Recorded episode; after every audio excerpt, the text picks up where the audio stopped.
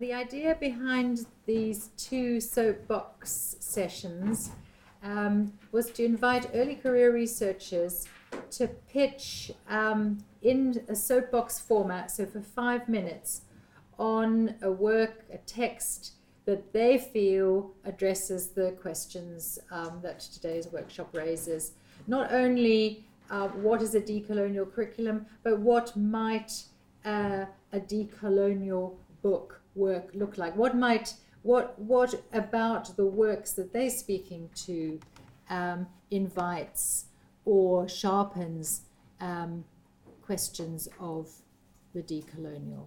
Um, so so in a sense, I mean to, to put it in in, in, in a in a more uh, kind of brusque way, they're saying that the book that they're standing up for deserves to be on the curriculum, and they're making a case for it.